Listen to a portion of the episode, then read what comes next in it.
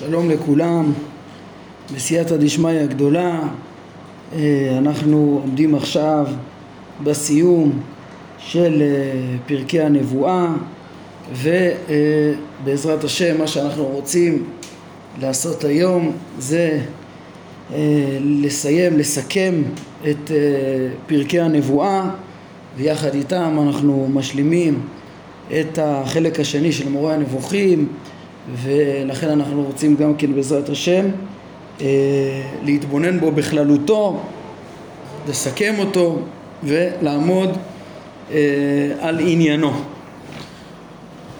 כן, אז אה, כן, דבר ראשון אנחנו עומדים כרגע בפסקה ממש האחרונה, הגענו לפסקה האחרונה של פרק מ"ח הפסקה האחרונה, כן, של הפרק האחרון בפרקי הנבואה ושל. שחותמת את החלק השני של מורה הנבוכים, אומר הרמב"ם ככה עד כאן מה שהגעתי אליו בדיון על עניין הנבואה ומשליה וביטוייה וזה כל מה שאציין לך בנושא זה אה, בחיבור זה. כן, הרמב"ם השלים את מה שהוא רצה להגיד לנו פה אה, בענייני הנבואה נחל נא לעסוק בעניינים אחרים בעזרת שדי. אה, כן, אז בזה אנחנו משלימים כמו שאמרתי את פרק מ"ח פרקי הנבואה. אולי דבר ראשון שאני רוצה לציין אה, עוד בהקשר של פרק מ"ח ו- ולפני אה, שנסכם את כלל פרקי הנבואה זה, זה להדגיש את הרעיון שניסינו להדגיש בשיעור הקודם בצורה יותר בהירה את המסר של הפרק הזה, אה, פרק אה, מ"ח. כן, אם באמת מעיינים בפשוטו ובתוך ההקשר שלו, אז הרמב"ם בא ללמד אותנו, כמו בפרקים הקודמים, את ההבנה הנכונה של לשונות מסוימים במקראות. הרמב"ם מתייחס ללשונות של צוויה, אמירה, דיבור, שליחה וקריאה, שנאמרים הרבה פעמים בספרי הנבואה לא במשמעות הפשוטה שלהם, כן, אה, אה, ויאמר השם לדג, או כל מיני תיאורים שהשם אה, אומר לשמעי לקלל, או, או מצווה לנבוכדנצר ו, ו, וכדומה, ושולח את פרעה לשחרר את יוסף, וכל מיני ביטויים כאלה שפשוטם בעצם הוא אומר שהיה כאן שליחות נבואית כן, ופשוטה, אז צריך לשים לב שפשוטם בעצם הוא מעורר קושי גדול, קודם כל ב... בהקשר של פרקי הנבואה, כמו שלמדנו, שנבואה היא רק למוכן לה ויש הרבה תנאים לזה ובטח שהיא לא שייכת אה, לכל, לכל מיני רשעים אה, ש, ש, אה, או חיות ש, שנאמר עליהם הלשונות האלו. אז, אז קודם כל הרמב"ם רוצה להגיד שהדברים האלה הם לא כפשוטם, לא מדובר בנבואה, בנבואות ו... והרמב"ם לימד אותנו איך ש... שפעולות של הקדוש ברוך הוא על דרך השתלשלות הן מכונות כאילו הוא אמר כיוון שבסופו של דבר הדבר נעשה ברצונו. כן? זה ההקשר הכי פשוט קודם כל של המשמעות הכי פשוטה שמרוב שהיא פשוטה אפילו פחות הדגשנו אותה אה, בפעם שעברה. כן? ורק שצריך להוסיף ולהבין את המשמעות של הפרק הזה כיוון שהרמב"ם אמר ש... שצריך אה, להפנים את מה שהוא אומר בפרק הזה, להתבונן בו היטב יותר מהתבוננות, מהתבוננותנו בשאר פרקי החיבור הזה, כן, שמזה צריך להבין מה, מה החידוש הכל כך גדול פה, כן, אמנם צריך לשים לב שבהרבה מקומות שיש את הלשונות שדיברנו עליהן אז הם לא, לא נבואה, בסדר, זה, בשביל זה יותר להתבונן מכל, יותר מכל פרקי החיבור, אז באמת בשביל זה אנחנו הסברנו ש... שה, ש, שבאמת יש כאן מסר מאוד מאוד חשוב שבא להסביר גם בכלל את דרך הפעולה האלוקית, להבין נכונה את דרך הפעולה האלוקית, איך שהיא, אה, איך צריך להבין את זה נכון, גם במקומות שכתבי הקודש כאילו קיצרו בתיאור הפעולה, להבין מה המשמעות של הדברים שלהם, אף על פי שהם סתמו, והיינו שהקדוש, שהקדוש ברוך הוא פועל לפי דרך ההשתלשלות, דרך ההשתלשלות של הזכלים, הגלגלים והכוחות הטבעיים, כן? אה, אז זה, זה בעצם אמרנו, זה, זה, זה, זה, זה תוכן מאוד מאוד חשוב להבין ש, שאת הפעולה דרך ההשתלשלות זה בעצם המסר העיקרי שאנחנו נסכם עוד מעט בעזרת השם של, של הנושא היותר כללי של חלק שני, ההבנה איך שהשם משפיע בעולם דרך השפע השכלי וכדומה בחפצו, בבריאה ובנבואה כמו שאנחנו נראה אז להבין את זה גם את כתבי הקודש ודברי הנביאים בהתאם לתפיסה הכוללת העמוקה הזאת של ה... ש, ש, שהיא מובנת רק על פי הסודות של מעשה בראשית ומעשה מרכבה. אז אה, כן זה מאפשר להבין את העומק. אה, אבל אני חושב שכן חוץ מזה גם כל כך חשוב לרמב"ם להדגיש את זה אני חושב שאמרנו את זה קצת בשיעור הקודם אבל נדגיש את זה יותר שזה גם בעצם נקודה שה... שה, שה, שהרמב"ם רוצה להוציא מהמדברים. כן, על הרמב"ם כידוע זה, זה מה שיסביר באמת את האמירה החדה של הרמב"ם בנושא הזה, למה זה פרק כל כך חשוב. כי למדנו כבר באריכות בסוף חלק ראשון על המדברים שחשבו שהכל גזור בכוונה ראשונה ואין טבע ואין השתלשלות ואין בחירה. כמו שהרמב"ם מאוד יתווכח, יתווכח איתם בחלק שלישי והרבה הוא יתמודד איתם. בהלכות תשובה בענייני הבחירה החופשית ובשמונה פרקים מלחמה לא קלה, לא קלה, לא קלה ומלחמה רצינית נהיה לרמב"ם נגד התפיסה שלהם. ולכאורה יש פה לשונות בכתבי הקודש שמסייעים להם מאוד מאוד. כן אה, כן לא רק שהם אה, לא מתאימים לעקרונות של מהי נבואה שזה גם המסר הפשוט פה אלא כאילו אומרים שהשם גוזר על הדגים ועל, ה... ועל בני אדם ועל אומות ואת חוקי הטבע כאילו הכל השם עושה ברצונו בצורה ישירה אומר ועושה וכולי. כאילו הפסוקים האלה מסייעים. וזה דעה הרסנית ראינו כמה הרמב"ם נלחם איתה ולכן הרמב"ם אומר תתבונן היטב ופותח שבתפיסה הריאלית המדעית שכל חכמי תורתנו מודים לה ובהתאם לזה תבין ולא לטעות כמו שהיו שקצת אה, אה, התקרבו לדעת המדברים בגלל לשונות כאלה של הכתובים ולתפיסות כאלה כמו חובות הלבבות וכדומה. הרמב"ם, זה נראה לי הנקודה שהוא כל כך מדגיש. ואם כן, מאוד ברור ההדגשה הזאת ולמה היא כל כך חשובה ולפי זה ברור מה הרמב"ם בא בעיקר להסביר את הנקודה של התפיסה של הפעולה דרך ההשתלשלות ואני אומר בסוגריים, כמו שהערכנו פעם שעברה, שממילא אין הצדקה לקפוץ הלאה ולהגיד כאילו הרמב"ם היה חשוב לו גם להגיד שאין כאן פעולות אלוהיות רצוניות של התערבות בטבע ו, וכאילו להגיד ש, שכל מה שקורה במציאות זה בדרך כלל רק, כן, וכל הדוגמאות שאמרנו אותן זה רק אה, דברים שהתרחשו על פי חוקי הטבע בלבד, זה לא צריך להגיע לזה כמו שרצו פה במהדורה הזאת קצת להגיד. טוב, זו הייתה הערה עוד על, על, על אה, פרק אה, מ"ח שעכשיו לחלוטין השלמנו אותו. ועכשיו אני רוצה שתפתחו איתי רגע אה, במהדורה שלנו את עמוד 210 שכאן במהדורה הזאת עשו כדרכם דבר מאוד מאוד יפה ובעצם סידרו את התוכן של הפרקים בנושא שלנו פרקי הנבואה. כאן אה, בשונה מחטיבות אה, אחרות אז אני אה, בעיקרון מקבל לחלוטין, מקבל את החלוקה שלהם, של הפרקים, בעצם זה, הם חילקו את הפרקים לפי בעצם חלוקה פנימית שהרמב"ם עצמו בעצם מציין מה, מה עניינם של הפרקים כמו שראינו תוך כדי הלימוד. ולכן אני רוצה שנסתכל פה בעמודים האלה וככה אנחנו בעזרת השם אה, יהיה מול, מול העיניים שלנו כל הפרקים וננסה לסכם את התוכן שלהם ולהתבונן גם יותר במבנה והמהלך שלהם. כל פרקי הנבואה האלה מל"ב עד מ"ח, מהלב עד המוח, אה, כן, יש פה רמז לשלמות המידותית והשלמות השכלית שצריכה להיות לנביא אה, פה בלב המורה. אה, כן, באמצע המורה, אמצע החלק השני, פרק ל"ב של החלק השני, כן, בערך אמצע המורה. אה, כן, אז מה, אז, אז, אז, אז בואו ננסה לסכם מה ראינו בפרקי הנבואה. אה, וכמו שאמרתי, החלוקה פה, בעצם רואים שהם חילקו את זה כאן לחמש חטיבות פרקים, זו חלוקה נכונה, אבל אני רוצה להוסיף עליה כדי להבין את המבנה, קודם כל חלוקה יותר כוללת לשתי קבוצות של פרקים שזה בעצם אה, הפרקים שבעמוד 210 פרקים ל"ב עד מ' לעומת, זה קבוצה ראשונה, כן, לעומת הפרקים שבעמוד 211 שזה מ"א עד מ"ח שזה חטיבה שנייה. יש פה שתי חטיבות פרקים.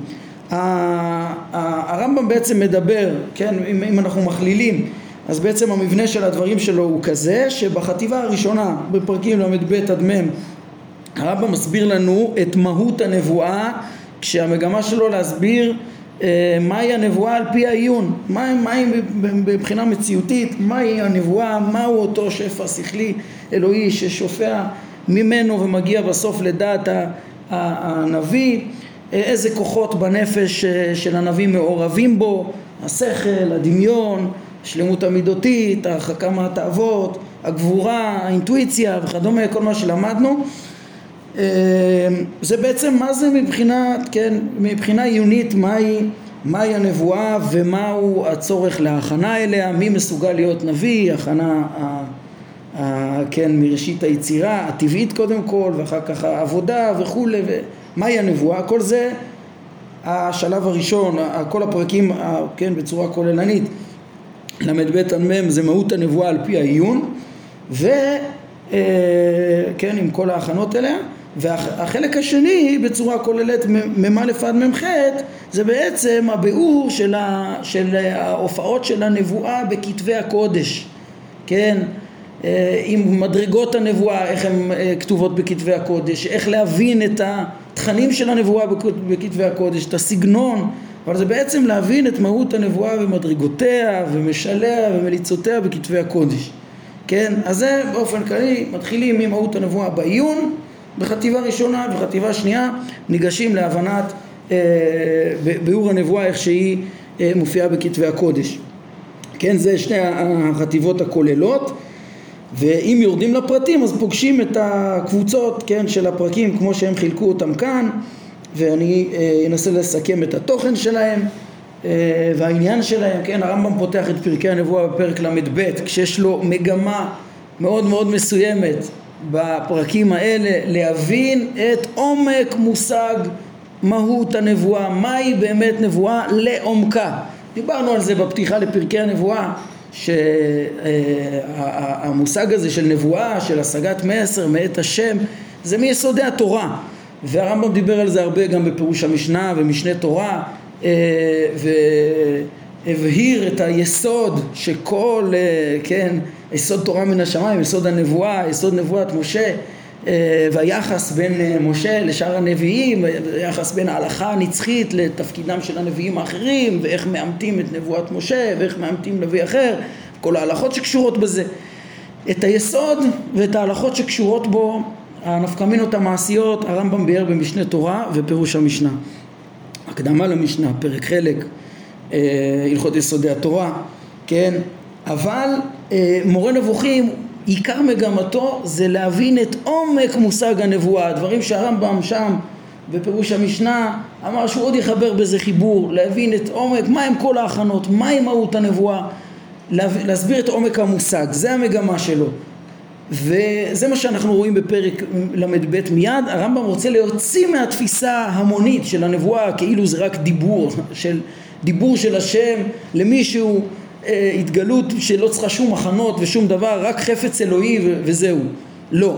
לפי הרמב"ם נבואה היא בעצם אה, שיא השלמות של האדם, מיצוי הפוטנציאל האנושי, אדם שיש לו מראש הכנה אה, אה, של כישרונות וכישורים גופניים, נפשיים, שכליים, אה, מתאימים, שיוצאים מן הכוח אל הפועל, ואדם בשיא שלמותו הוא מסוגל להשיג את השפע האלוהי השכלי השופע מאת השם. צריך להתעלות המון המון המון כדי להצליח באמת להתקרב אה, למדרגה של השגת השפע השכלי הזה, השופע תמיד, כן, מאת השם. ו, ו, ו, ו, ובעצם מדובר פה על השגות, על, על, על תוכן שכלי שצריך להשיג ולא, שאומנם הוא מגיע חיצונית אל האדם מאת השם, דרך ה... השפע השכלי שהוא משפיע, השכלים הנבדלים, אבל אה, אה, זה לא דיבור חיצוני, זה לא דבר שאפשרי בלי הכנה. וזה היסוד הגדול שהרמב"ם פותח בו, כיוון שכן, הוא משתמש בו, שגם הפילוסופים נגעו בזה קצת, רק שהם אה, לשיטתם, אין אצלם רצון, וחשבו שהכל רק טבעי ואין בזה והרמב"ם אומר לא, יש פה שפע רצוני, השם יכול למנוע את הנבואה אפילו מן הראוי כן, בהתאם להבנה שלמדנו בפרקי חידוש העולם, איך שהשם מקיים את הטבע ברצונו וגם יכול לשנות אותו ברצונו ולעשות ניסים. אבל יש נס, ש, ש, יש דבר שגם בנס הוא לא עושה. לנבא את מי שאינו ראוי גם נס, אה, לא, לא, גם בנס לא יקרה דבר כזה. ככה בעצם אה, אה, מלמד הרמב"ם וזה מגמתו כמו שאמרנו שמתחילה כבר בפרק ל"ב להבין את עומק הנבואה מהי, מה, מהם ההכנות, ש, ש, שכולל גם להבין מהם ההכנות של האדם כדי שישיג את השפע השכלי שהוא, שמגיע מאת השם, שופע מאת השם, שזה מהות הנבואה. צריך פה הכנות גדולות, זה לא התפיסה ההמונית. כן, זה המסר של פר, פרק ל"ב, ממילא הוא חייב, אה, הרמב"ם לפני שהוא ממשיך לפרט את כל ההכנות האלה היטב, ואת ה... כן, מהי השלמות האנושית הזאת, אז הוא חייב ל... ל לתרץ את עצמו, להתאים את עצמו, כן, אה, אה, מכל מיני קושיות. אם, אם נבואה זה רק ליחידים שלמים כאלה, אז מה זה למשל נבואת אה, מעמד הר סיני, שהייתה לכל העם כולו, וזה מה שהרמב"ם, כן, בסוף פרק ל"ב, ואחר כך גם בפרק ל"ג, כשהרמב"ם מבאר מה, מה באמת היה במעמד הר סיני מתוך עיון מעמיק לפי עומק הסוד ועומק אמיתתה של תורה וכוונת חז"ל במדרשי חכמים, הרמב"ם אומר שגם שם לא היה יציאה מהכלל הזה. מעמד הר סיני, יש פלא של נבואת משה, היה שם הרבה דברים מופלאים, אבל בפועל, כן, הרבה התנבאו, אבל ראינו ש, שלא היה נבואה למי שאינו מוכן אה, אה, לפי הרמב"ם, כן, אה, וזה בעצם העניין של פרק ל"ג, להבין איך שרק משה השיג את ההשגה המלאה הכוללת חיתוך דברים וכל שאר העם, כל אחד התנבא לפי מדרגתו, לפי מה שיכלו אחרי כל ההכנות שקדמו למעמד, למעמד הזה וכל הניסים שהיו בו וכדומה וכל אחד השיג וכולם השיגו את אנוכי ולא יהיה חלק רק לפי העיון השכלי כן? אה, לא דרך משה השיגו את זה כי הם השיגו את זה בעיון השכלי את אנוכי ולא יהיה כן? כמו שהרמב"ם חידש שם פרק אה, ל"ג. בקיצור אבל ההקשר הוא לבאר את אותו פרשה מופלאה. זה בעיקר להגיד שלא היה שם חריגה מהכלל שהקדוש ברוך הוא לא מנבא אה, אה, מי שאינו מוכן. אה, ממעמד הר סיני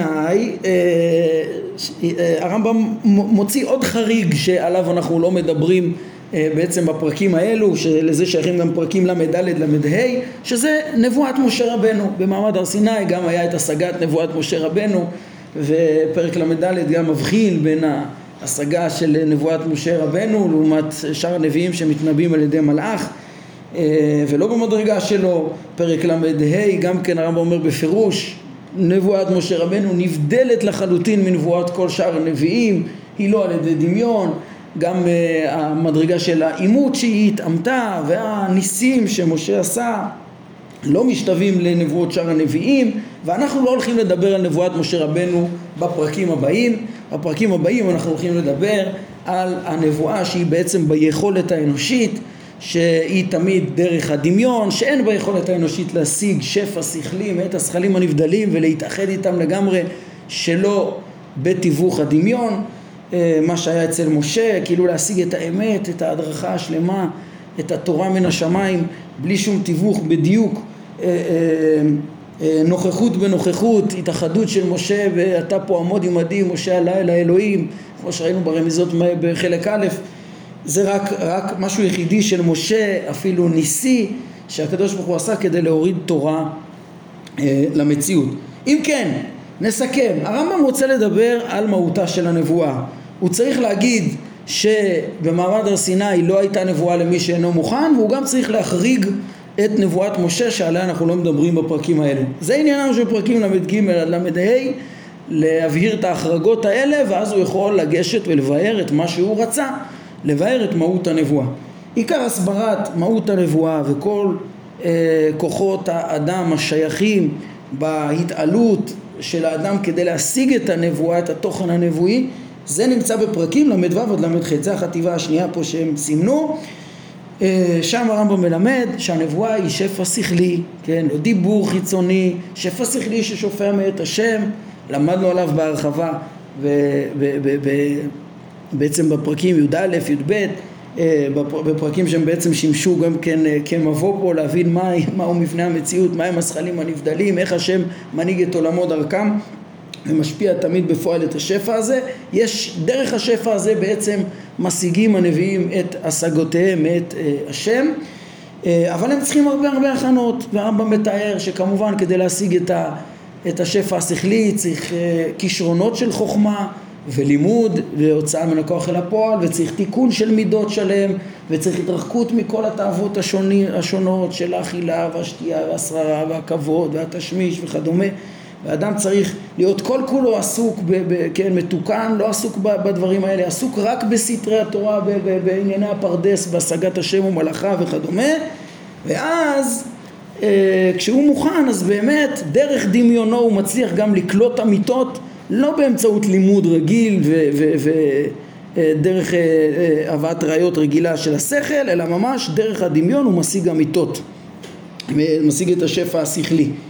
כן, זה מהות הנבואה בפרק ל"ו, אה, בפרק ל"ז הרמב"ם אה, מתאר איך שהנביא המשיג הוא גם אה, הוא משיג לעצמו ואחר כך הולך ומרגיש שהוא מחויב גם להעביר את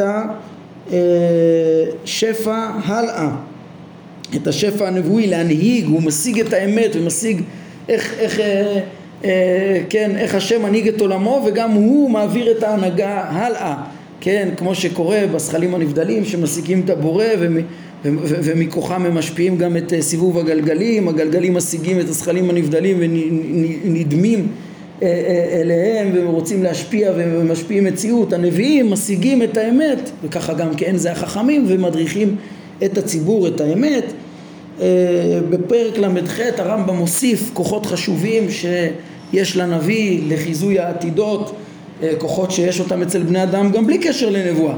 אה, אינטואיציה ותעוזה גדולה, שהתעוזה, לפי, כן הרמב"ם מלמד שהיא גם כן משתנה והרמה של התעוזה היא בהתאם לכמה אדם מאמין במעשה שהוא כרגע פועל למענו, כן, לפי דעה מסוימת כמו שהסברנו את, את הדברים שם, בהתאם, משה נאמר לו אה, אה, אה, כי אהיה עמך, ובהתאם לאמת הגדולה שהוא מבין שהוא בשליחות האלוקית עכשיו להוציא את עם ישראל ממצרים ובהוציאך את עם מצרים תעבדו את האלוהים על האב הזה ולהוריד תורה לעולם אז הוא עומד מול פרעה אפילו, עומד מול אימפריה שלמה לבד ולא מפחד משום דבר.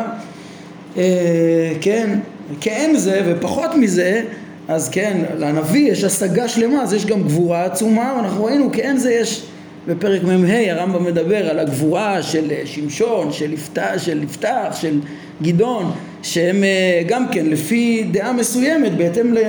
הם כאילו מקבלים איזה השראה לפעול פעולה, רק שמה זה בלי השגה, אז במילא גם הגבורה היא לא אותו, באותו פרופורציות, כן? Uh, על כל פנים, קיצור, בפרק ל"ח יש לנו את כוח האינטואיציה שמצרף נתונים אה, כמו שיש לכל מיני בעלי כוחות אה, לנחש את העתיד אה, אבל אצל בעלי הכוחות זה לפי הנתונים שהם קלטו מהחושים ובנבואה אדם שמשיג את האמיתות אז הוא ויש לו גם את האינטואיציה להבין את ה... לצרף את האמיתות ששופעות מה... כן, מאת הבורא, מהשפע השכלי לשכלו ולכוח המדמה אז הוא קולע אחר כך בנבואות לעתיד בצורה מדויקת בלי להחטיא, בהתאם לאמת, בהתאם למה שמחויב אה, מההנהגה האלוקית. כן, זה שלושה פרקים שמפרשים את אה, מהות הנבואה ואת הכוחות הנפש של האדם ששותפים, השכל והנפש וכולי, אה, ששותפים בנבואה ומהם ההכנות שאדם צריך כדי לבטא את הנבואה.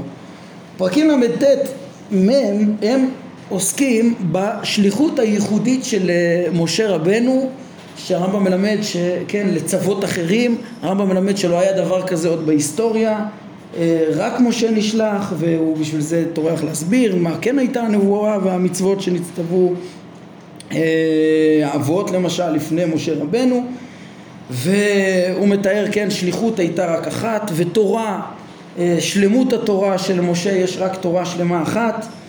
אה, זה פרק ל"ט, הדרכה מאוזנת אחת אמיתית נובעת מאת השם להדרכת בעצם המין האנושי ובפועל ניתנה תורה על ידו רק ל, לישראל כן, מטעמים גנוזים אצל השם, איך הרמב"ם אמר בפרק כ"ה מהחלק שלנו שאי אפשר, ל, ל, לא כל דבר אנחנו יכולים לתת טעם, כן, לא יכולים לתת טעם, למה ניתנה תורה, הוא אומר, רק לישראל ודווקא בזמן שניתנה וכדומה, אבל על כל פנים יש כאן הדרכה מדויקת, שלמה, ל, ל, לישראל, בעצם לאדם, להגיע לשלמותו, עליה אין להוסיף, ממנה אין לגרוע, זה בדיוק האיזון שמתאים לדורות, לנצח, זה מה שמשה נתן. בפרק מ' הרמב"ם מבחין שלעומת זאת כל שאר ההדרכות הנימוסיות, השכליות, האנושיות שחוקקים בני אדם הן הדרכות חסרות, הן אה, לא שלמות. אה, יש כאלה שהם אה, מראש הם מתקנים רק את האדם בעולם הזה, לא מביאים אותו לדעות נכונות, להכרת הבורא, לנצחיותו באמת. בחוקים הנימוסיים האנושיים ויש סתם חיקויים כמו הדתות שמחקות את ה... את, מנסות לחקות את תורת משה, טענתו, טענת התורה וכולי אבל אה, כן, ואז הם משנים קצת, גורים ומוסיפים כדי להתפאר כאילו זה שלהם. והרמב"ם מלמד אותנו דרכי מבחן איך להכיר את השקרים האלו לעומת האמת, להכיר, לבחון את התכנים של טועני הנבואה אה, מצד התוכן שלהם מצד התוכן שלהם, בהתאם למה שלמדנו, מהי נבואה, שהשפע, השגת השפע האלוהי השכלי, ש... כן, אני מזכיר לכם שלמדנו בתחילת החלק שהוא השפע שבו השם מקיים את המציאות, בו השם יוצר את חוקי העולם, כן, זה בעצם אותו אמת ש, ש, שמתממשת, כן, האמת שבשכל הפועל, שבשפע השכלי הזה, משם נובעים כל חוקי הטבע, משם הם מתממשים, אפשר להבין פה רק ה... רק אמת ו... בנבואה יכולים להיות רק הדרכות אמת של דעות אמיתיות של השגת השם ומלאכיו וחוקי המציאות והמבנה שלה וההדרכה הנכונה על פי אה, אה, דרכי השם. אה, לחקות את דרכיו. רק זה יכול להיות נבואת אמת אז אם יש נבואות שלא אה, באמת אה, מביאות לתיקון לדעות אמיתיות כמו הנצרות שבכלל מטעה לשילוש ולשטויות או מבחן אחר שהרמב"ם לא מביא. הרי למדנו מהי הנבואה ומהם ההכנות שצריכות להיות לנבואה. אז אם יש אה, תופעה כמו של אה, מוחמד, אה, כמו של האסלאם שמדברים על נביא אה, שטוף בתאוות וחסר חוכמה שהתנבא אז מראש לפי טענתם מדובר בהבל, כן? אה, אז ככה שהפרקים האלו ל"ט מ' הם בעצם עוסקים בשלמות של תורת משה, כן? אה, וביחידות של השליחות הזאת והאמיתות שלה ושלמותה, אבל הם שייכים בעצם גם כן לכל חטיבת הפרקים הראשונה שתיארתי, ל"ב עד מ', בגלל שהבחינה של נבואת משה לעומת הנבואות האחרות היא בעצם נובעת מהבנה, כן, איך אנחנו יודעים שהנבואות האחרות הן שקר, מתוך ההבנה של מהי, מה, הנושא שם זה בעצם מהי נבואת אמת, נביא לבב חוכמה, חייבים את החוכמה חייבים את ההכנה המידותית, חייבים את ה... חייב להיות תוכן נבואי עמוק ושלם אה, בעצם ש, ש, ש, שיושג על ידי הנביאים. אה, ולולא זה זה לא, זה לא נבואת אמת. עד כאן זה סקירה כוללת של הפרקים שמבר... שעיקר עניינם בעצם לברר את הנבואה על פי העיון. בכלל הדברים היו גם פרשנויות למעמד הר סיני ו... ועניינים שונים במקרא ונבואת משה מה שהיה צריך אבל בעצם המסר הכולל הוא כמו שאמרנו השלב השני של פרקי הנבואה זה אה, בעצם אה, השלב השני של פרקי הנבואה אה, זה מה שאמרנו זה ההתרכזות בהופעות שלה אה, במקרא. כן?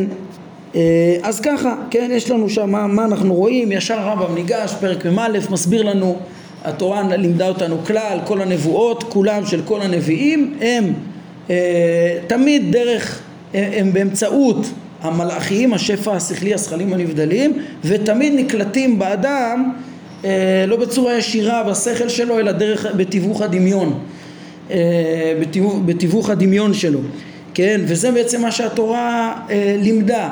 בכללים, אה, שאם יהיה נביאכם השם במראה אליו אתוודה בחלום אדבר בו. כל הנבואות כולם הם או במראה או בחלום שכולם בעצם השגות אה, אה, דרך חוש הדמיון, כן, וגם חכמים לימדו ויאמר השם לה, אה, שנאמר ברבקה, אמרו חכמים על ידי מלאך, כי גם כשבעצם לא יתפרש, בכתוב, הרבה פעמים יתפרש הנבואה על ידי מלאך, אבל גם אם לא יתפרש, אז תמיד אומרים חכמים, אומר הרמב"ם, נבואה היא חייבת להיות דרך השפע השכלי. כן, גם דרך השפע השכלי וגם אה, אה, כמו שאמרנו בקליטה של הדמיון של האדם במראה ובחלום. כן ובין מראה לחלום הרמב"ם אה, אה, מלמד ומבחין שההבדל הוא בעצם שחלום זה, זה השגה אה, ב, אה, בשינה דרך הדמיון כמו שאנחנו מכירים כן? רק שפה זה השגה של השפע השכלי האלוהי אה, בתיווך הדמיון בשינה אה, שהוא ודאי יותר, ברור יותר, הדמיון מוחשי בשלמות וכדומה והמראה זה השגה כשאדם באי קיצה וכן פתאום שופע לו השפע גם כן דרך הדמיון ואז יש השבתה של החושים וכולי. אז זה המראה וה...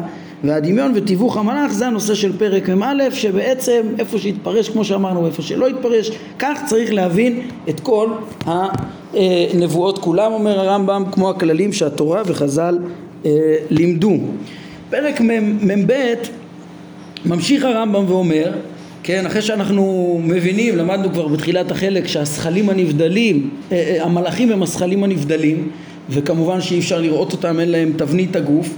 אומר הרמב"ם, תדעו לכם שכל התיאורים של ראיית מלאכים שבמקרא, כולם בעצם תיאורים, אה, לא דברים שקרו במציאות, אלא תיאורים של מראות נבואיים שנראו, כן, זה לאו דווקא נבואה גמורה, חלק יכולים, יכול להיות ש, שזה היה מראה נבואי של רוח הקודש או, או חלום וכדומה, אבל מה שבטוח זה לא היה במציאות והרמב"ם טורח בפרק מ"ב להדגים לנו את זה ולהראות לנו איך תיאור אחרי תיאור אצל האורחים של אברהם אבינו אה, או, או המאבק של יעקב וכדומה וראיית המלאך של אה, יהושע או, או, או של אה, מנוח ואשתו וכולי כל הפרשיות האלה הן פרשיות שלא היו במציאות המלאך שמדבר עם הגר כל אחד צריך להבין אותו לפי מקומו, לפי עניינו אבל בעצם זה תיאורים של מראות נבואיים במדרגות שונות.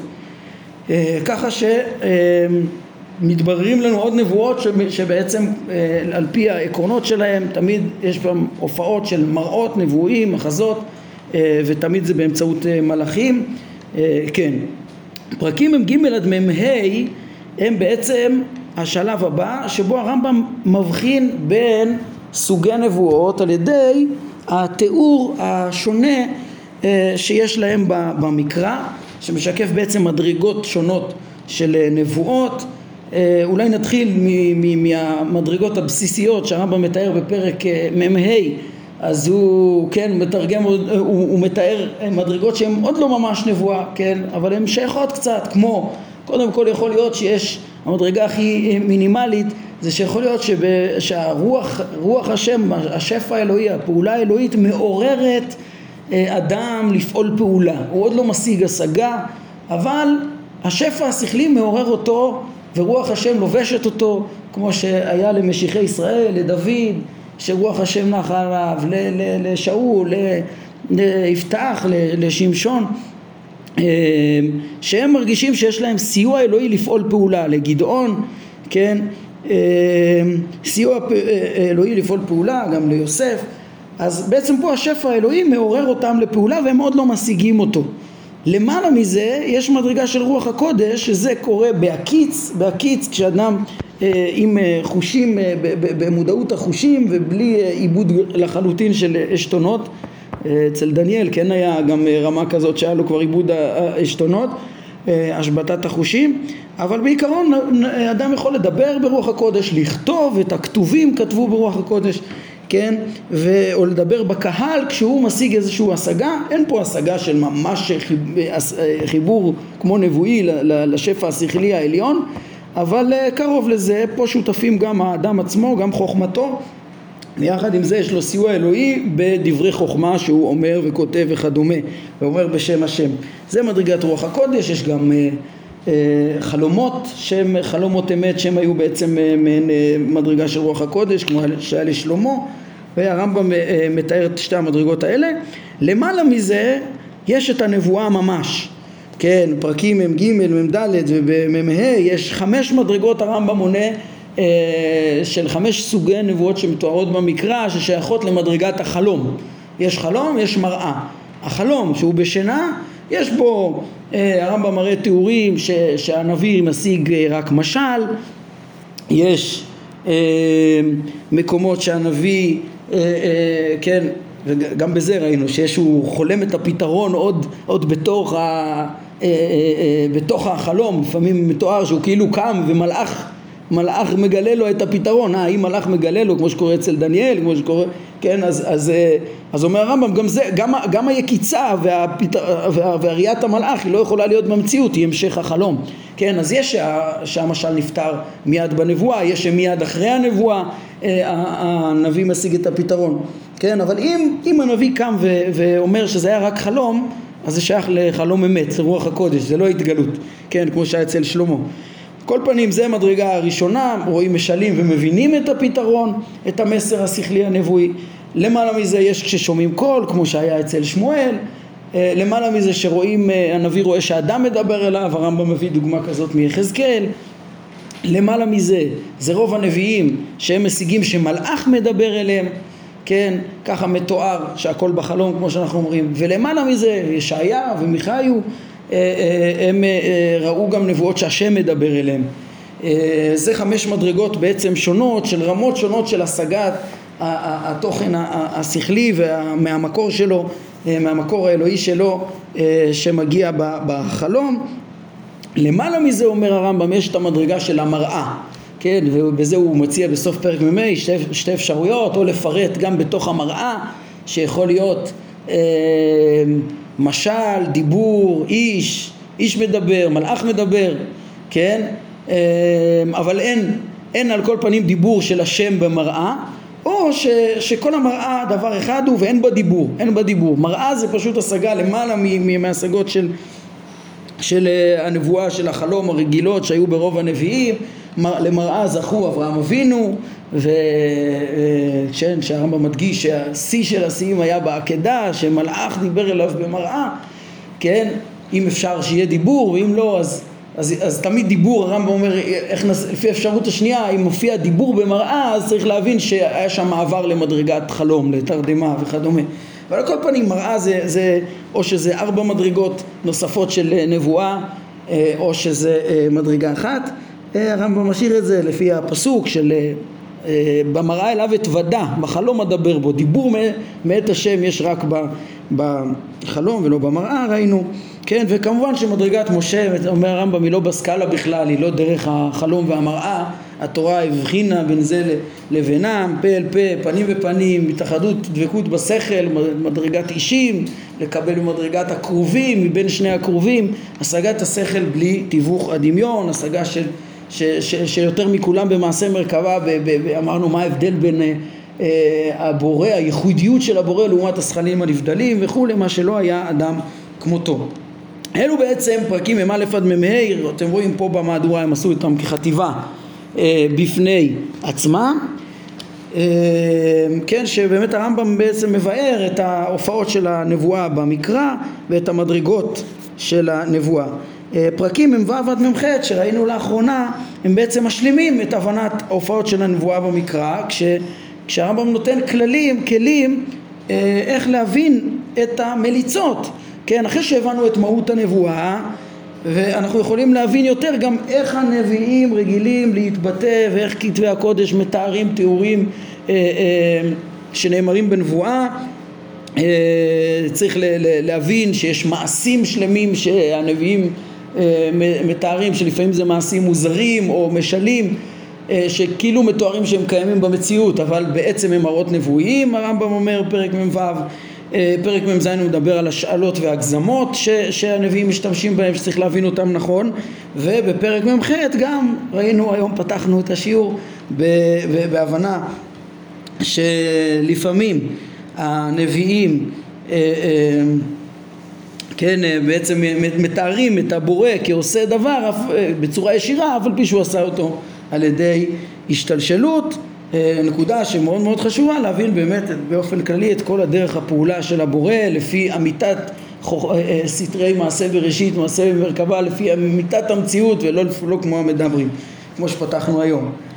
טוב, זה בעצם המהלך של אה, אה, פרקי הנבואה, הבנתה על פי העיון, הבנתה אה, בכתבי הקודש, כל התיאורים בכתבי הקודש מתאימים לחלוטין להבנה העיונית העמוקה של מושג הנבואה, אומר הרמב"ם, אם רק מבינים את זה נכון, וכך צריך להבין נכון, כי לא ירצה, לא יתעלה, כי אם האמת, כמו שאמר הרמב"ם בפרק מ"ז.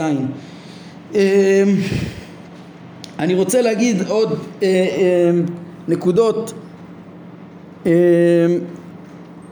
עיונים ככה קטנים ששייכים להבנת מהות הנבואה ככה ש, איך, איך שיצא לנו. הרמב"ם בפרקים האלה בעצם רצה להעמיק לנו את מהות הנבואה בעצם לפי העיון ולפי כתבי הקודש להבין את עומק מושג הנבואה ומדרגותיה. אה, לרמוז לנו את זה לפי אמיתתה של תורה. אמ, ובעצם אה, אותי הדברים האלה עוררו אה, ל...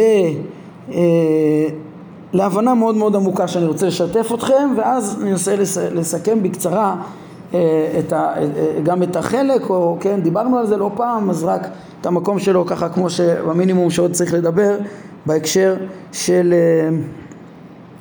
סיום האיגרת השנית הזאת של המורה. שהרמב"ם שלח לתלמידו. אז ככה, ההבנה העמוקה שעלתה לי מההבנה העמוקה של, של, של הרמב"ם אה, למהות הנבואה זה הדבר הבא אה, שכן, יש אמירות מפורסמות היום אה, שמדברים על, על התורה העליונה, התורה שקדמה לעולם, על, על כן, תורה שבה נברא עולם ובה מתקיימים ש, שמיים וארץ כמו פשטות אה, דברי חכמים אם לא בריתי יומם ולילה חוקות שמיים וארץ לא שמתי כן, התורה היא שותפה בקיום העולם וכדומה ומדברים על תורה במשמעות מופשטת כן, בהרבה במהר"ל וחכמים שונים ש...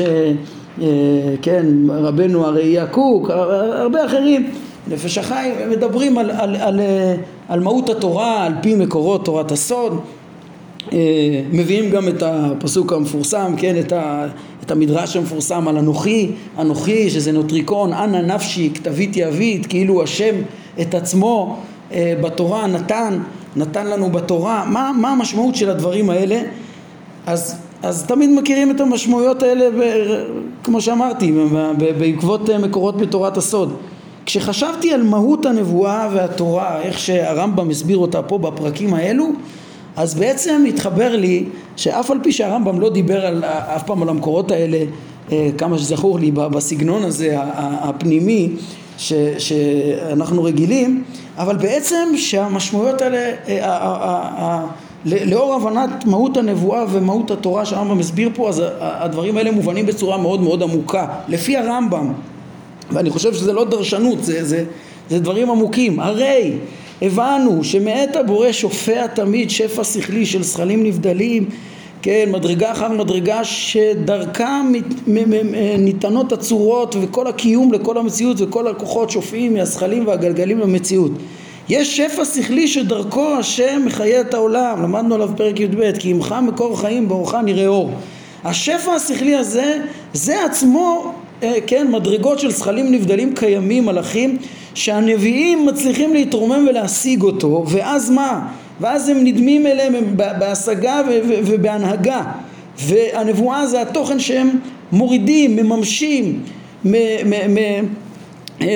מממשים במציאות. הרמב"ם לא פעם דיבר על הבחינה שכל המציאות כולה הולכת אחרי השם ונדמת אליו וכן, נדמת אליו, הולכת בדרכיו, כאילו מחקה אותו. דיברנו על זה לא פעם, כן? אה, מה זה אחרי השם אלוהיכם תלכו, מה זה באחור, הרמב"ם מדבר על זה. ואיך שכל, בפרק ס"ט הרמב"ם מדבר על זה, על איך שהשם הוא מבחינת תכלית המציאות כולה, כל המציאות שואפת לשלמות שלו ולממש אותה ו... להידמות אליו ולהנהיג כמותו וכדומה. אז מה יוצא? שבעצם השלמות השכלית הזאת של דרך השם שנקנית בהשגה ואחר כך בהנהגה על ידי הנביאים זה בעצם, זה כאילו השם נותן את עצמו. השם נותן את עצמו בשפע השכלי שהוא הדיבוק בינינו ובין השם זה אה, לשון של הרמב"ם מחתימת הספר כן? אז בעצם הנביאים משיגים את התוכן העליון הזה שזה בעצם את השם כמה שהם יכולים ומנהיגים על פי זה זה התורה העליונה, השפע השכלי הזה שהנביאים משיגים ולכן התוכן, זה, מש, זה התוכן שמשה מוריד, התורה השלמה, הנצחית, המאוזנת. אה, זה התורה העליונה שקדמה לעולם שבאמת יוצרת את העולם לפי הרמב"ם כי הרי קיום העולם הוא, הוא מאת השם דרך האמצעות של השכל הזה. אז אה, כן אז ככה לדעתי צריך להבין אה, המקורות האלה מתפרשים לאור דברי הרמב"ם. טוב ובזה נחתום את עיוננו בנושא הנבואה. ננסה עכשיו בקצרה אה, להתבונן בכללות החלק שאנחנו עכשיו מסיימים. ובזה אני אקרא את המשפט האחרון בחלק הזה שלפנינו, כן, הרמב"ם אומר נשלם חלק זה השני ואחריו תבוא בחלק השלישי הקדמה. כן, זה לא הקדמה ל... אה, ל, ל, ל, ל, לכל החלק השלישי, אין, אין הקדמה לחלק השלישי, אלא זה הקדמה לנושא של מעשה מרכבה ש, ש, שיש בשבעה פרקים הראשונים אה, אה, של הרמב"ם, כן, בנוסחה של שוורץ כתוב כאן ככה, שבעקבות בעקבות החלק השני יבוא החלק השלישי אשר ראשיתו הקדמה כבר הבהרנו הרבה פעמים כן כאילו יש ציטוט של ה... זה, זה, זה רק ציטוט של תחילת הקטע של האיגרת השלישית לא שזה הקדמה לכל החלק השלישי. זה ברור מזה שכאילו אצל שוורץ יש ציטוט רציף כזה. הקדמה כבר הבהרנו הרבה פעמים שעיקר המטרה כן וכולי. ככה כתוב אצל שוורץ והכוונה שעיקר המטרה של החיבור היא לגלות את סתרי מעשה בראשית ומעשה מרכבה ולכן הרמב"ם רומז שם את אה, סתרי מעשה מרכבה, כן, אחרי שאת, אה, מתוך הפסוקים של מעשה מרכבה, אחרי שהוא כבר פירש לנו את סתרי מעשה בראשית בסוף פרקי חידוש העולם. למה אני מדגיש את הדבר הזה כאן? אה, את ה, במשפט הזה, כי יש כאן נקודה שכבר אמרתי וחזרתי ואני אחזור ויאמר ויבהיר את העניין הזה, שעכשיו אני רוצה לעסוק במבנה של החלק השני. כן, הרמב"ם שלח את, את החלק השני כאיגרת שנייה לתלמידו, כן, איגרת שנייה של המורה אה, אה, אה, לתלמיד שלו. השאלה מה המבנה, אני עכשיו רוצה לעסוק במבנה של החלק הזה, מה המקום שלו ביחס לחיבור כולו.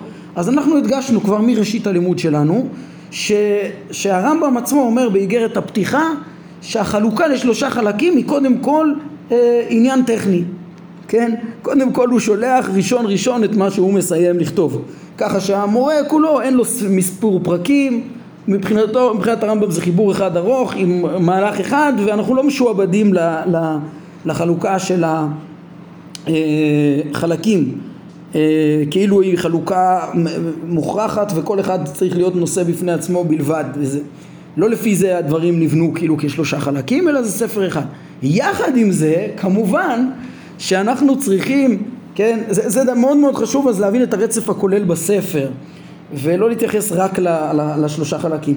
יחד עם זה כמובן שאם הרמב"ם מחליט שכאן הגיע המקום כבר לשלוח את האיגרת השנייה, כן, עד בסוף הראשונה לעצור, בסוף השנייה לעצור, יש בזה היגיון ולכן אנחנו גם נותנים הסברים למבנה ככה כמו שהוא. בהמשך לטענה הזאת שביססתי אותה על ידי אה, טענות רבות כבר בעבר וגם התפרים האלו של, ה, של החלקים שעכשיו עסקנו בתפר בין השני לשלישי וההבנה שההקדמה לחלק שלישי היא לא הקדמה לחלק שלישי היא, כן זה לא שזה חלק שיש לו הקדמה לא מה פתאום אין שום קשר בין ההקדמה הזאת להמשך החלק אה, בעניין ההשגחה וטעמי המצוות ולא לחתימת הספר כן אלא כמו שאמרתי, יש פה גם את הצד הטכני. אז אחרי זה, עכשיו אני רוצה לזכור ולהתבונן מה באמת מקומו של החלק השני. אז ככה, החלק השני, אנחנו נדבר עליו גם ברצף של, של המורה כולו וגם בפירוט של מה שראינו בו, כן? אז הנקודה היא כזאת, אה, כן, החלק השני הוא נפתח ב... ב בהשלמה של מהלך שהתחיל בחלק הראשון. בחלק הראשון למדנו על, כן, ראינו שכל כולו עוסק בדעת השם קודם כל. אה, ב, אנחנו חילקנו אה, סמך זין פרקים של טוהר אה, השגת השם בהדרגה לתפוס את השם בצורה נכונה בלי הגשמה ומשם מעבר לדרך ההוכחה הנכונה למציאות השם כשבהתחלה הרמב"ם אה, כן, להבין את היחס הנכון של להכיר את הבורא מתוך העולם ולא בגלל חידוש העולם, לא לפי הדרך של המדברים, לפי, אלא לפי דרך הסוד, הכרת הטבע והמציאות בצורה נכונה, פיזיקה, מטאפיזיקה וכולי, אה, ראיות ברורות גם על צד הקדמות. ראינו מהלך שלם שהרמב"ם בו שלל את הדרך של המדברים ולעומת זאת בחלק שלנו הוא בא ואמר כן ההוכחות שלהם למציאות השם על בסיס החידוש הן לא טובות זה היה בחלק הקודם ואז בחלק שלנו הוא אמר הנה אני אתן לכם הוכחות למציאות השם אה, אחדותו ושאינו גוף גם על, דר, גם על הצד שהעולם קדמון. זה פתיחת החלק שלנו פרקים א' עד uh, תחילת ב' uh, הקדמה, הקדמות, הנחות, כן, הרמב"ם קודם כל השלים את המהלך ואמר ולימד על ההוכחות הפילוסופיות למציאות השם וממילא איך שהוא שההוכחה מוחלטת גם אה, מציאות השם גם על הצד הקדמות וגם על צד החידוש. אחר כך ניגש הרמב"ם לבאר, אומר עכשיו אני צריך לבאר מה באמת הטענות שלי לביסוס חידוש העולם אחרי שהטענות של המדברים לדעתו הן לא טובות, כן? מכאן כאילו הרמב"ם רצה לדבר על נושא של חידוש העולם, קראנו לזה, כן, זה בעצם פרקי הבריאה ואחר כך פרקי הנבואה. זה שני הנושאים. שפרקי הבריאה זה עוד השלמה של המהלך אה, אחרי הוכחת הייחוד, מציאות השם אה, האחד שאינו הגוף, אז יש את, ה, את האמונה השנייה לה שזה החידוש ואחר כך הנבואה. העניין של החידוש זה השלמה של המהלך הראשון, כן, כמו שכבר דיברנו כמה פעמים. אבל לפני זה, באמת כדי לגשת להוכחת החידוש ולהבנת הנבואה, הרמב"ם היה צריך להרחיב להרחיב בתיאור השכלים הנבדלים והמלאכים, לתיאור, להרחיב בעצם בתיאור מבנה המציאות, אה, שזה הבסיס של מעשה, להשלים את מעשה מרכבה על גבי מעשה בראשית שהוא כבר התחיל ללמד בחלק ראשון. כן, לא רק את היסודות והגלגלים, להבין את סיבות התנועה שלהם, להבין את השכלים הנבדלים, להבין מהם המלאכים. ולכן יש לנו את פרקים, פרקי, אה, את הפרקים ב' עד י"ב, להסביר כן, כהקדמה כדי להבין את הדיונים בכלל על הבריאה אה, ולהבין את, הבורא מתוך העולם, אמרנו זה השלמה לפרקי האל והעולם, אה, סליחה, לפרקי דרך ההוכחה קראנו לזה, אה, זה, זה גם אותם, אותם הקדמות חשובות שהן הקדמות לסתרי תורה ו, ו, אבל הן גם הקדמה להבין את הנושא של הבריאה, חידוש העולם והנבואה בחלק שלנו. אם כן, בואו נזכור אז מה יש לנו בחלק בכלליות, יש לנו בהתחלה את ההוכחה למציאות השם, אה, אחר כך השלמה של הבנת השכלים אה, הנבדלים והגלגלים, התפיסה בפרקי האל והעולם, פרקים ב' עד, עד י"ב, ואז את נושא חידוש העולם ונושא הנבואה. אה, נושא, ב, ב, ב, נשלים אולי עוד ב, ב, המהלך הכולל של, ה, של, ה, של המורה, הרמב"ם גם הדגיש שהמגמה שלו העיקרית זה ללמד את סתרי מעשה בראשית ומעשה מרכבה, כן? בשביל זה זה בעצם זה סודות של דעת השם מתוך הכרת העולם, ככה גם למדנו על זה ממשנה תורה, כן? אז, אז ברור שכל חלק ראשון הוא דעת השם וגם החלקים הבאים זה בעצם מתוך הכרת אה, פעולותיו מתוך הכרת העולם ומתוך הכרת תורתו אז מכירים אותו חלק שני ושלישי אפילו, השגחתו ותורתו וכולי בחלק שלישי, אבל אה, הוא ניגש קודם כל אצלנו אחרי, אחרי הכרת השם להכיר את, את, אה, את העולם, את, את זה שהוא מחדש העולם ואת הנבואה אה, אה, ו, ו, ו, ואת הנבואה האופן שהוא בעצם משדר את המסרים אה, לבני אדם. אז התחלתי להגיד שהוא, שהוא אמר ש, ש, ש, שיש לו מגמה להבין את הסוד, את, את סודות מעשה בראשית ומעשה מרכבה, אז אנחנו גם זכינו, כן, בפרספקטיבה הכוללת, זכינו כבר לפגוש את, את רמזיו בסודות מעשה בראשית, מה נכלל פרשת מעשה בראשית ואיך כלולים שם בעצם הגלגלים והיסודות ונפש האדם וכדומה ו... וזה היה בסוף פרקי הבריאה ואת פרקי, לפרקי המרכבה אנחנו נגיע מיד עכשיו אחרי פרקי הנבואה. וכבר אמרנו שבמבט כולל של המורה אז יש כאן כל חלק שני הוא, הוא הכנות מקדימות גם כן כדי להבין את, את uh, סודות המעשה מרכבה שבתחילת חלק שלישי. כן כשאת uh, סתרי מעשה בראשית היה אפשר כבר לדבר עליהם בסוף פרקי חידוש העולם אז לתאר את חידוש העולם והסודות שיש בפרשת הבריאה, סודות מעשה בראשית, ואחרי גם שהבנו פה בפרקים האלה מהי נבואה ומה דרכי מליצותיה ו... ו, ו, ו אה, אה, מהותה ואיך, ואיך מתבטאים הנביאים ומשלח וכדומה, אז גם נוכל להבין את הרמיזות למעשה מרכבה שבחלק שלישי. אנחנו כבר יודעים את התפיסה הכוללת של המציאות, יודעים מה, מה התכנים של הסוד צריכים להיות, יודעים מה דרכי הנבואה עם זה נוכל להבין גם כן את רמזי המרכבה, בלי זה הדברים היו חתומים ולא היו אפשריים להיות מובנים וזה יהיה בחלק השלישי. ככה שיש כאן רצף, שהפרקי המרכבה הם רצף מיד אחרי החלק שלנו ו... אה, כן, ומהבחינה הזאת המורה הוא ספר אחד רציף והתעלמתי כרגע מהחלוקה לחלקים כמובן שצריך אבל גם אה, להתייחס גם לחלוקה לחלקים וצריך להבין למשל למה באמת הרמב"ם לא שם את פרקי המרכבה כאן מיד עכשיו בחלק שלנו אחרי פרקי הנבואה? כן לכאורה זה היה מאוד מאוד מתאים. ופה אנחנו צריכים להוסיף אה, התבוננות. בקצרה אה, אז באמת למה הרמב"ם חתך, מה מיוחד בחלק שלנו ככה בפני עצמו ו, ולמה פר, אה, עניין של מעשה מרכבה שייך בעצם לחלק ג' במובן מסוים שהרמב"ם אומר טוב את זה אני אדחה לחלק הבא ו, ופחות לחלק שלנו. אז ככה אה, בסוף חלק א' דיברנו על זה שבסופו של דבר כל, כל החלק ראשון הוא דיבר על, ה, על השלילה של ההשגה הלא נכונה וכל הסרת הטעויות וטוהר האמונה והראיות הלא נכונות שיש ביחס לבורא לעומת זאת, חלק שני, כבר הרמב"ם בא ואמר, טוב, מכאן ואילך נתחיל, נבנה פה דבר מסודר, הוכחות ברורות למציאות השם, ראיות והסברה של המבנה הנכון של המציאות, שזה יהיה הבסיס להבין נכון את uh, הנבואה, את הבריאה והנבואה וסתרי מעשה בראשית ומעשה מרכבה לאמיתתם, כן? ככה התחלנו להגיד. נעמיק יותר, מה מיוחד גם, למה נכנס פה הנבואה?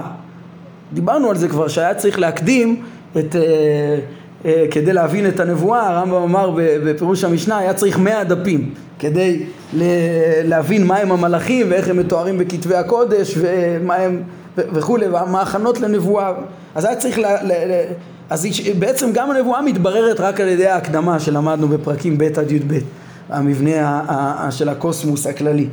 אבל אה, אה, באמת מה, מה מיוחד בבריאה ובנבואה שבחלק שני?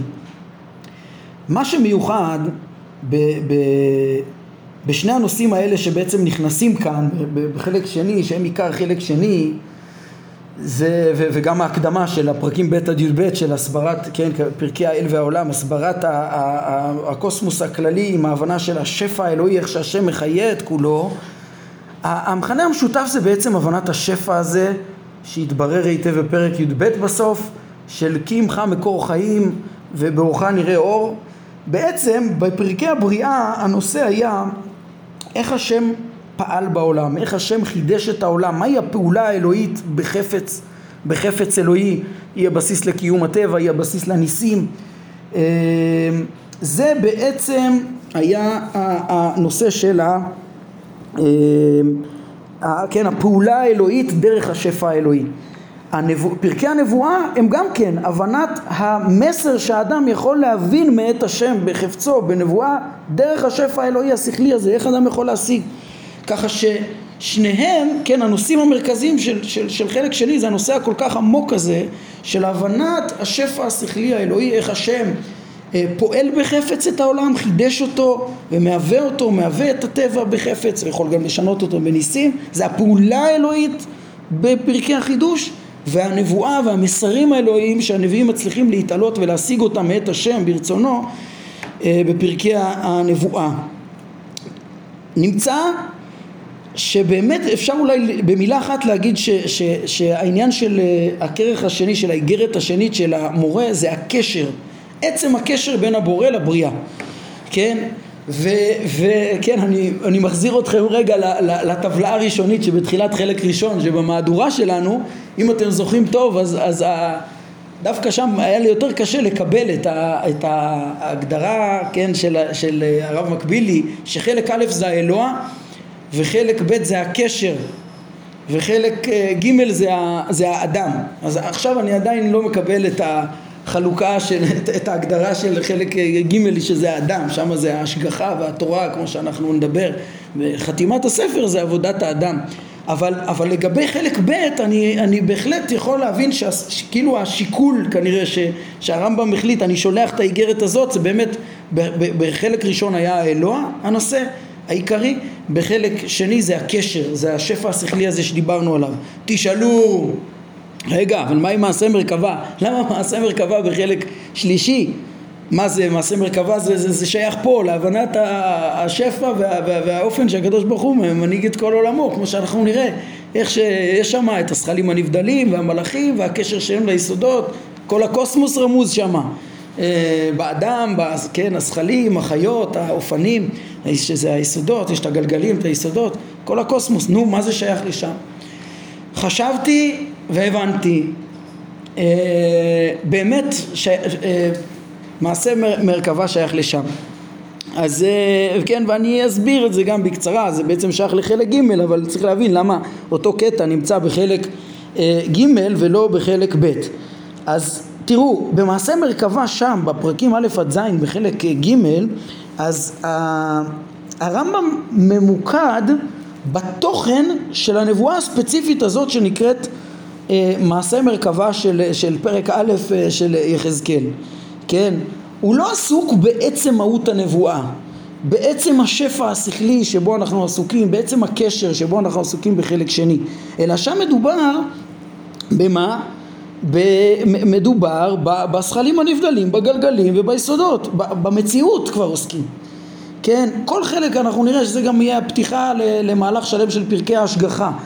שם עוסקים בנמצאים עצמם, בברואים, כן? וגם בדיבור של הרמב"ם על מעשה מרכבה של יחזקאל, הוא עוסק בתוכן ש... הוא השיג יחזקאל ותיאר בתוך מעשה מרכבה. הוא לא עוסק בעצם מהות הנבואה. בעצם מהות הנבואה הרמב"ם חתם לנו את הפרקים שלנו ואמר לנו זהו, סיימתי כבר להסביר מהי מהות הנבואה. אחרי שהוא הסביר לנו מהי מהות הנבואה אנחנו יכולים ומה דרכי מש, משליה ומליצותיה אנחנו יכולים להבין גם את, את הרמזים שלו אחר כך מעשה מרכבה. אבל הנושא הוא כבר אחר שם, לא עצם הקשר. מעטים הדברים שיש שם ל, ל, ל, לרמב"ם או במעשה מרכבה על, על השכלים הנבדלים, על האדם שעל המרכבה. מה שיש שם בעיקר זה התוכן של המציאות עצמה.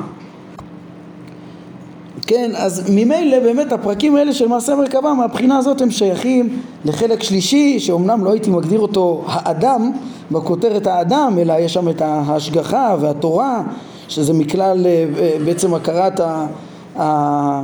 הנהגתו אה, את חוק, חוקיות, בחוקיות הטבע, בהתערבות בחוקי הטבע, פרקי השגחה, גם התורה היא מכלל פעולותיו, איך, איך הבורא בעצם מנהיג את הנבראים, מהי ההדרכה הנכונה הזאת ש, שהיא התורה שדיברנו עליה בפרקי הנבואה שמשה הוריד אל המציאות, אבל בסוף שם עוסקים בנמצאים ולא, ב, ולא בעצם השפע, בעצם הקשר לבורא.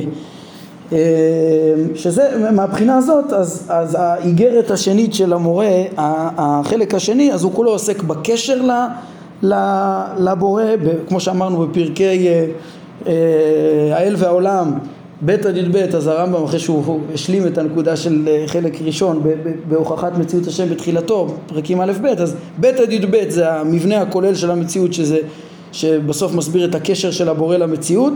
אה, פרקי החידוש העולם ופרקי הנבואה זה בעצם הדרך הפעולה שהוא בחפצו איך הוא פועל במציאות, חידש את העולם ופועל בו. אה, זה דרך הפעולה בחידוש, בפרקי חידוש העולם ובפרקי הנבואה אז יש את התיאור של, ה, של היכולת השגה של הנביאים את השפע האלוהי ש, ששופע המסר, המסרים השכליים, השכליים הנבואיים שבתוך התוכן השכלי הזה כי באורך, כן, עמך מקור חיים באורך נראה אור, שזה ההשגה גם כן של, של השפע הזה שהם משיגים בכלל החוקיות ש, ש, שיוצרת את המציאות. אז זה הנושא הכללי של אה, חלק ב' שאותו אנחנו עכשיו משלימים ואני אגיד הערה אחרונה של רעיון שעלה לי בהקשר הזה של, אה, שהתבוננתי למה מעשה מרכבה נמצא בחלק שלישי, הרמיזות של ראשי הפרקים מעשה מרכבה בחלק שלישי ולא בחלק ראשון זה אה, אה, נקודה ש, ש אה, אה, כן בעצם ראינו ש, שהתוכן של מעשה מרכבה אה, הוא לא עצם הקשר, הוא הנבראים זה עורר לי את המחשבה על מה היחס בין אה, מעשה מרכבה שהתפרש ביחזקאל לעומת, אה, אה, ולא נמצא בחלק שני של המורה, לעומת נבואת משה, לעומת התורה, אה, אה, שאין בה לכאורה את מעשה מרכבה. כן, זה יכול לעורר שאלה, מה, מעשה מרכבה שלכאורה זה הדבר הכי עמוק שיש בתורה, אז הוא התפרש רק על ידי יחזקאל, ולמה לא על ידי משה רבנו שהשיג בוודאי הרבה למעלה ממנו? ראינו שהרמב"ם מיקם פה בפרקי הנבואה את יחזקאל במדרגות אפילו לא הכי גבוהות של, ה, של, הנבואה, של הנבואה, בחלום, על ידי איש או מלאך, אבל לא, לא במראה אפילו, בטח שלא במדרגת נבואת משה, אז איך זה שאצלו יש את מעשה מרכבה? התשובה אה, בעיניי היא, היא פשוטה, ברור שנבואת משה היא הרבה הרבה למעלה מנבואת יחזקאל, כן, אנחנו נראה אפילו בפרקים בתחילת חלק שלישי, איך שהרמב"ם מראה גם שנבואת ישעיהו למעלה מיחזקאל וכולי. והנקודה היא שבאמת התוכן, אה, אה, אה, התוכ... עיקר התוכן של מעשה מרכבה והתוכן היותר עמוק דווקא כן נמצא בתורה, כן, בתוך מעשה מרכבה של יחזקאל אנחנו נראה שמבחינת הרמב"ם יש התייחסות מאוד מאוד קצרה לזכלים ל, יש ל, ל, לגלגלים וליסודות וליחס ביניהם הרבה בין אה, הבנת הגלגלים הרבה והיחס ביניהם ליסודות, ארבע יסודות, האופנים והחיות אה, אז ככה, את, ה, את הסודות של אה, היסודות זה בעצם שייך למעשה בראשית ראינו כבר, כן? זה נמצא בתורה ראינו שהרמב"ם איך נמצא בתורה ארבע יסודות וגם באופן כללי נמצאים הגלגלים. בראשית ברא אלוהים את השמיים ואת הארץ את חומר השמיים את הגלגלים ואת הארץ אמר הרמב"ם. אלא מה?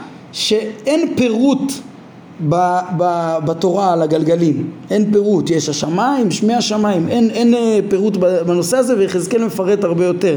אז זה אגב מה שראינו שהרמב"ם רמז שיחזקאל פותח את דבריו ואומר נפתחו השמיים מה זה נפתחו השמיים? הרמב"ם אומר שבזה מונח הסוד של השגת אה, מעשה בראשית, הוא בעצם מתאר בפירוט את ההשגה של מהות השמיים, כמו שהוספנו בתחילת החלק הזה, הרמב"ם לימד איך שהשמיים יש להם נפש ושכל ו- ותשוקה, כאילו יחזקאל במחזה שלו בעיקר מתאר את מהות החיות, הגלגלים, ואיך שהם משיגים את האדם שעל המרכבה, את הזכלים הנבדלים ומתוך זה פועלים הוא בעצם מבין את סיבות תנועה, משיג את מהות השמיים וסיבות תנועתם והשפעתם על המציאות.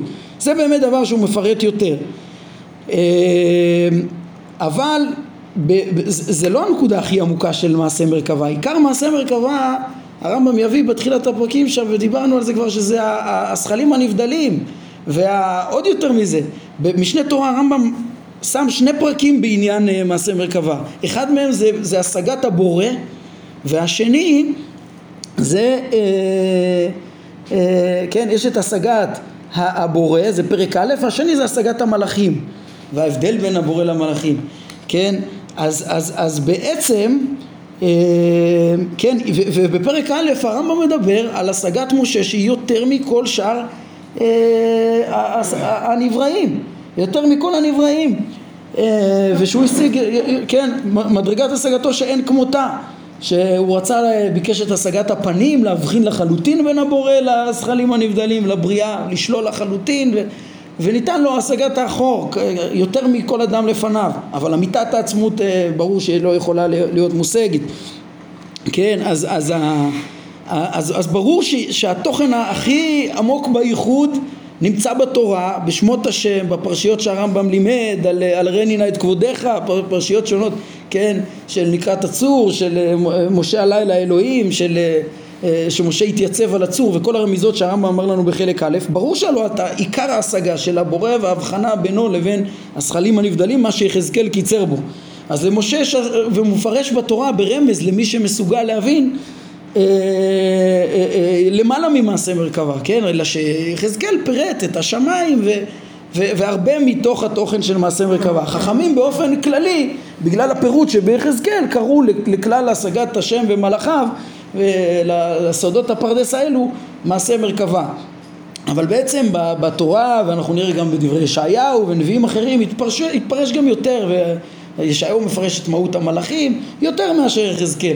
אה, ובעצם זה תכנים יותר עמוקים של, של מעשה מרכבה ולכן לא פלא שהתוכן עצמו של אה, מעשה מרכבה אצל הרמב"ם מתפרש בתוך הכרת המציאות ומעשיו ובחלק שלישי ולא בחלק שני.